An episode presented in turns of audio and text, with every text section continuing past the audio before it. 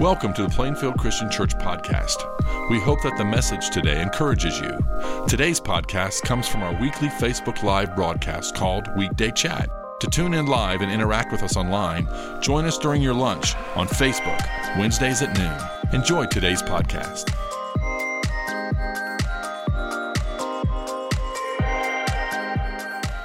Hey everybody, welcome back to Weekday Chat, where we like to meet with you midweek to talk about where we have been and where we are going. My name's Luke Proctor. I'm the Associate Minister here at Plainfield Christian Church.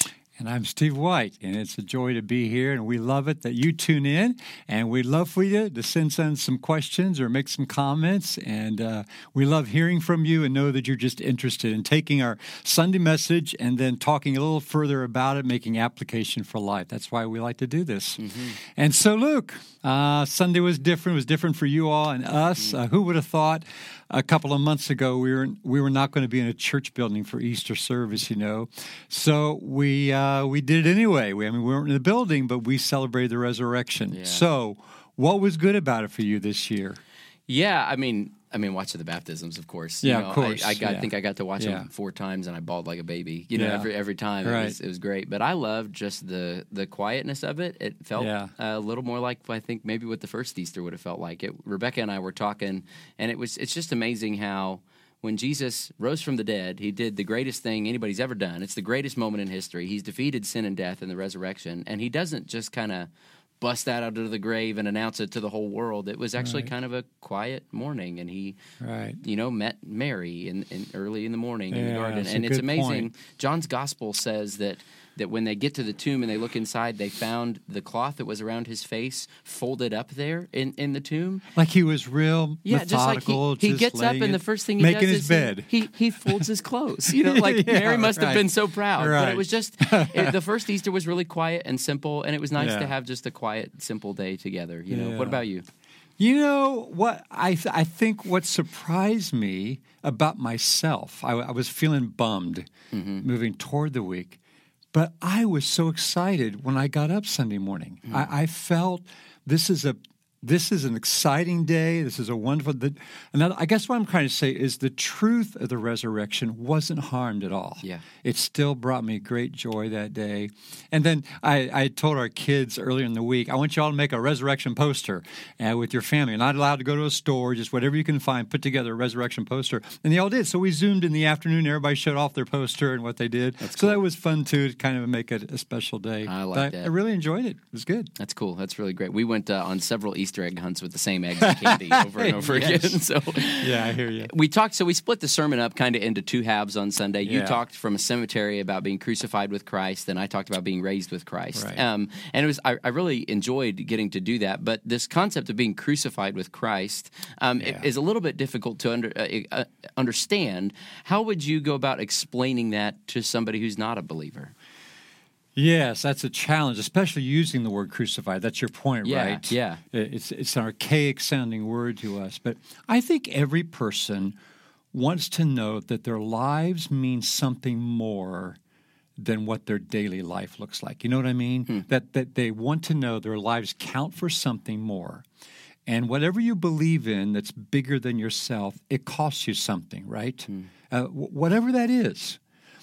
And when it comes to faith in Christ, it, to be crucified self, mean, crucified self means he has to become greater. Like John the Baptist said, he must be, become greater, I must become less, I must decrease. Mm-hmm. And so I think I think an unbeliever can relate to that, yeah. that, that yes, I want my life to count. I want something to outlive me, beyond me. Mm-hmm. In order for that to happen, I have to I have to say no to myself for that, whatever that is bigger, to surpass me, whatever the involvement yeah. is. When it comes to, of course, as Christians, it's it's Christ yeah. and his purpose, right? Yeah. And so I I put myself, I set myself back so that he can be put forward. I think when people see it that way and understand, mm-hmm. saying no to self or something bigger, that's kind of what we're saying. Just yeah. say no to yourself. Yeah. Can, what would you add to that? Yeah, I think a lot of people don't like thinking about the concept that they are a sinner, right? It's not comfortable for us to think about that. Yeah. And yet, um, pretty much every I, – I can't think of anybody that I've talked to who – would say, like, if I offered you the opportunity for a clean slate, would say no to that, right. you know, um, that every one of us, you and I, have, have done things we're not proud of, and we have kept secrets, and we have things that we wish we could do over again, and I've known the right thing to do, and I've not done it, and I've known the wrong thing to do, and I've done it, and I keep trying to have a perfect day, and I haven't had one yet, you know, right. and and so... with this concept of being crucified with Christ, it means that you're you're dead to that, that that old, dead, sinful you is, is in the past. And Romans chapter six is one of my favorite chapters in the Bible on this, and talks about how when you are buried with Christ and crucified with him, you're no longer a slave to your old habits, to those things that you can't kick, to your sinful desires, but that you are, you're changed. And you talked about that in your sermon, mm-hmm. that these people who are buried in the cemetery, the things of this world and the temptations and the habits and the uh, just the the sinful things in the world have no appeal to them anymore because they're dead. And in the same way, if I offered you the opportunity for a clean slate and for the things of this world to not appeal to you and hold you back anymore, uh, my guess is you'd want to take it, and I know I do. And, so. and, and it's a process, right? Mm-hmm. There's an initial resp- uh, uh, when we are baptized into Christ, we are crucified to self, but we know practically we're having to crucify ourselves over and over again. Yep. You know, but that's the good news about being in God's grace. Yep. He gives us time and the permission to do that, and we keep growing in him all the time. Absolutely. Yeah. Praise God. Yes. So uh, this is this uh, time we're trying to bring some kind of semblance to life, right? Mm-hmm. And uh, I know my, my son texted me this morning and said, I've spent three minutes figuring out if this is Thursday or Friday. He said, then I realized it was Wednesday. and uh, and then my daughter said, it's like Groundhog Day. You know, every day's Groundhog Day, you know.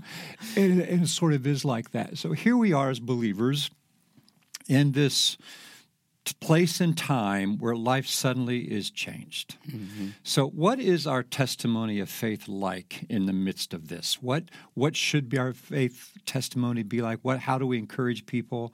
How do we what do we do with this? Yeah, I the the verse that we spent our time on on Sunday was Galatians two twenty, and Paul says in there, the life I now live in the body, I live by faith. It's one of the great right. faith verses of the Bible, and of course, right. there's so many other wonderful things the Bible says about faith, that uh, that we walk by faith and not by yeah. sight, which is what we need to do right yeah. now. And the book of James has a really neat perspective on faith, and it reminds us that faith is not just this believing, but that faith is inextricably tied to our works. You can't divorce the two of them, that they come hand in hand.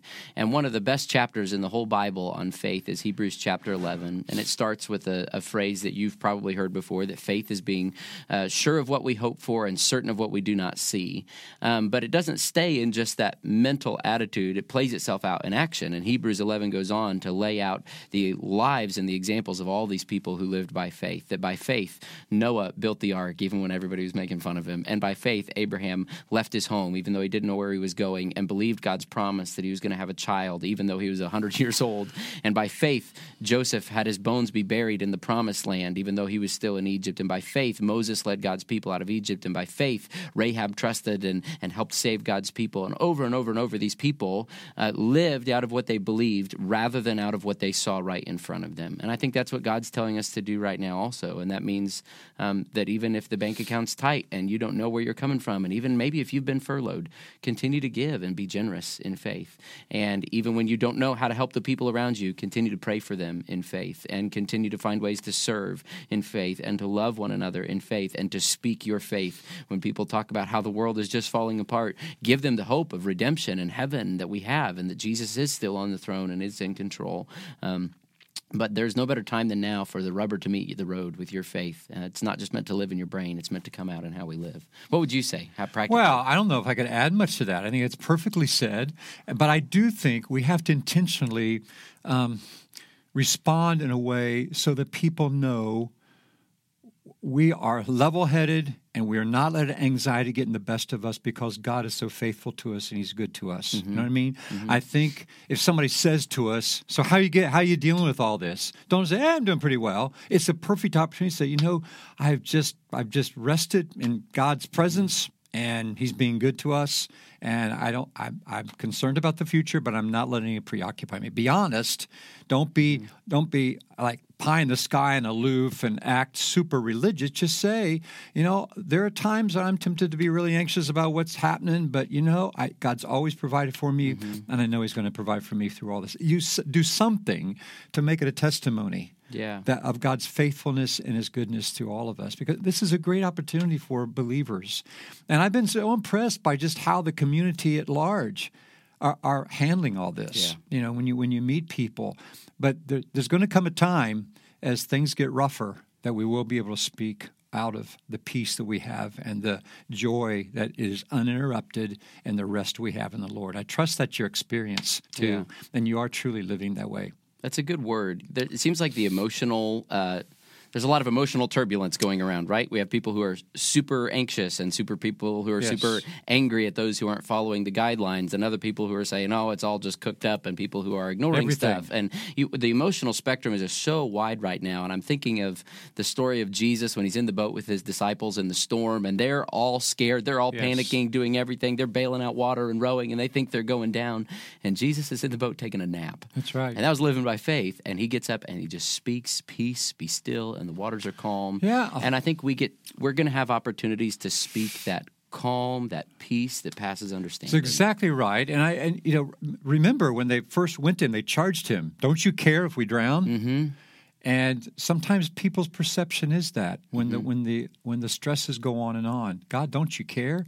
Don't you, don't you know? Habakkuk the prophet cried out, Lord, how long? Mm-hmm. And there might come a time when in your life you may say, God, how long? And we don't know, mm-hmm. but we do know he is he is the same yesterday, today, forever. His compassion, his love never changes. Amen. Right? That's a good place to end, I think. Yeah, for sure. Hey, we hope you'll join us back on Sunday. Steve's continuing our Galatians series, yep. talking about how we have freedom from slavery and we're adopted into God's family, and that's the that's the truth we need in this season. We hope you're doing well. We're praying for you. We love you, and we miss you.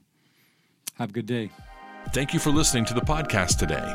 It's our desire for you to grow in your understanding of Christ's love as you partner with us in our mission to love all people to new life in Christ. If you have any questions about our church or would like to plan a visit with us, go to plainfield christian dot com. If you would like to receive our podcast every week, we encourage you to subscribe to the Plainfield Christian Church podcast on whatever podcasting platform you prefer. Have a great week.